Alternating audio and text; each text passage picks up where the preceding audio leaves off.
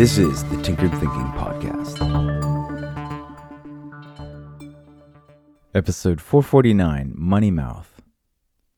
Opinions we dispense with freely. We do so as though we are handing out good deeds, advice to be heeded, benefited from.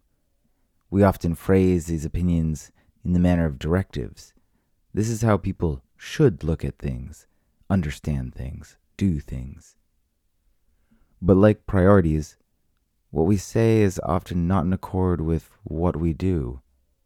The verbal smorgasbord that we constantly issue is in many ways its own animal, and an emotional one at that.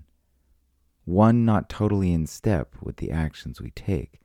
The old aphorism, actions speak louder than words, is only true because words so often cease to say anything that amounts to substance. Action, as a comparison, only seems more truthful or powerful because action is itself the manifestation of its own substance. That being said, words can be just as substantial as actions.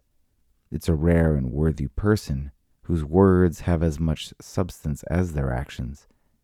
This has far more to do with a careful curation of one's words than it has to do with being a person of tremendous and varied action. There exists another aphorism that echoes the previous one about actions and words, but it hits at the heart of one's ability or inability to be more careful with our words so that they might meet our actions more truly. That is, put your money where your mouth is. This is most often used when a person sings the praises of something they might buy or support financially. It's a directive that says, don't allow your actions or lack of actions speak louder than your words. Or to phrase it another way, don't let your actions betray the meaning of your words. Live up to your language. This is an incredibly difficult symmetry to create in one's own person. One way to think about it a little differently is to price it out with a thought experiment. Imagine if every sentence spoken had a price tag associated with it. Let's say $10 per sentence for starters. Anything uttered that we do take action on, we get our money back. No matter the outcome of our efforts, total failure is fine.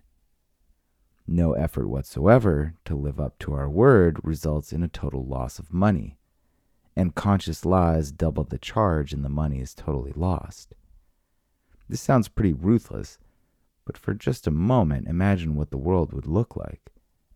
The first thought is that the world would turn into a quiet near silent place overnight. But how realistic is that? The urge for self expression far outweighs something as ridiculous as sentences that have a cost. If anything, it's easier to imagine a world that is suddenly far more thoughtful about what is said. There is one macro example that applies here that might at first seem an odd match to this discussion. Nuclear weapons. Incredibly, these apocalyptic weapons have not been aggressively used since the conclusion of World War II. While many like to concentrate on how close we perpetually are to some catastrophic event involving these weapons, the nearly 80 years that we've stacked up without using them is possibly a tribute to a rarely witnessed aspect of human nature. Simply put, when the cost is high enough, we behave. To invoke the example on a more individual level, we can imagine some horror movie villain attaching some sort of fatal shock collar to a person, the catch being it activates if they raise their voice to a loved one. If our lives depended on the equanimity and civility of our conversation, would we be so quick to anger and frustration? Faced with such high costs, chances are we'd change quick just as the world has continually de escalated the size and magnitude of violent wars since World War II. This isn't to say that wars have totally vanished, not at all. But nothing even near the scale of a world war has existed.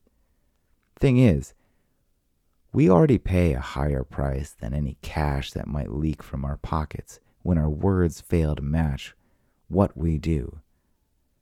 It's not as obvious, in your face, but subtler, steeper. The cost is our very own self. That sense of self that we all carry around through the world, it's impossible to find behind our very own eyes, and yet we can see it exist through our actions, by the authenticity through which we endeavor to match the machinations of our mouth to the attempts of our ability. The lazier and more careless we are with that endeavor, the more we cease to be a real part of the world. To grasp a place in this world, we need only try to improve. We need only to be a little more thoughtful about our words each time. We need only be a little more effortful with our actions in compliance with what we've heard ourselves say. Just a little more each time allows a trend to form and compound, and slowly we improve. This episode references episode 10, Priorities. If you haven't checked out that one, it's highly recommended you do so now. This is the Tinkered Thinking Podcast. Thank you so much for listening. If you find the Tinkered Thinking Podcast valuable, there are many ways you can support it. You can review it on iTunes you can share it on social media with your friends. You can blog about it or discuss it on your own podcast, or you can support it directly. And you can do this on the support page at tinkeredthinking.com. Both one time support and monthly subscription support options are available. Thank you for your support of the show. It's listeners like you that make all of this possible. Any feedback or questions are always welcome, so feel free to reach out. And until tomorrow, remember to be careful about the context.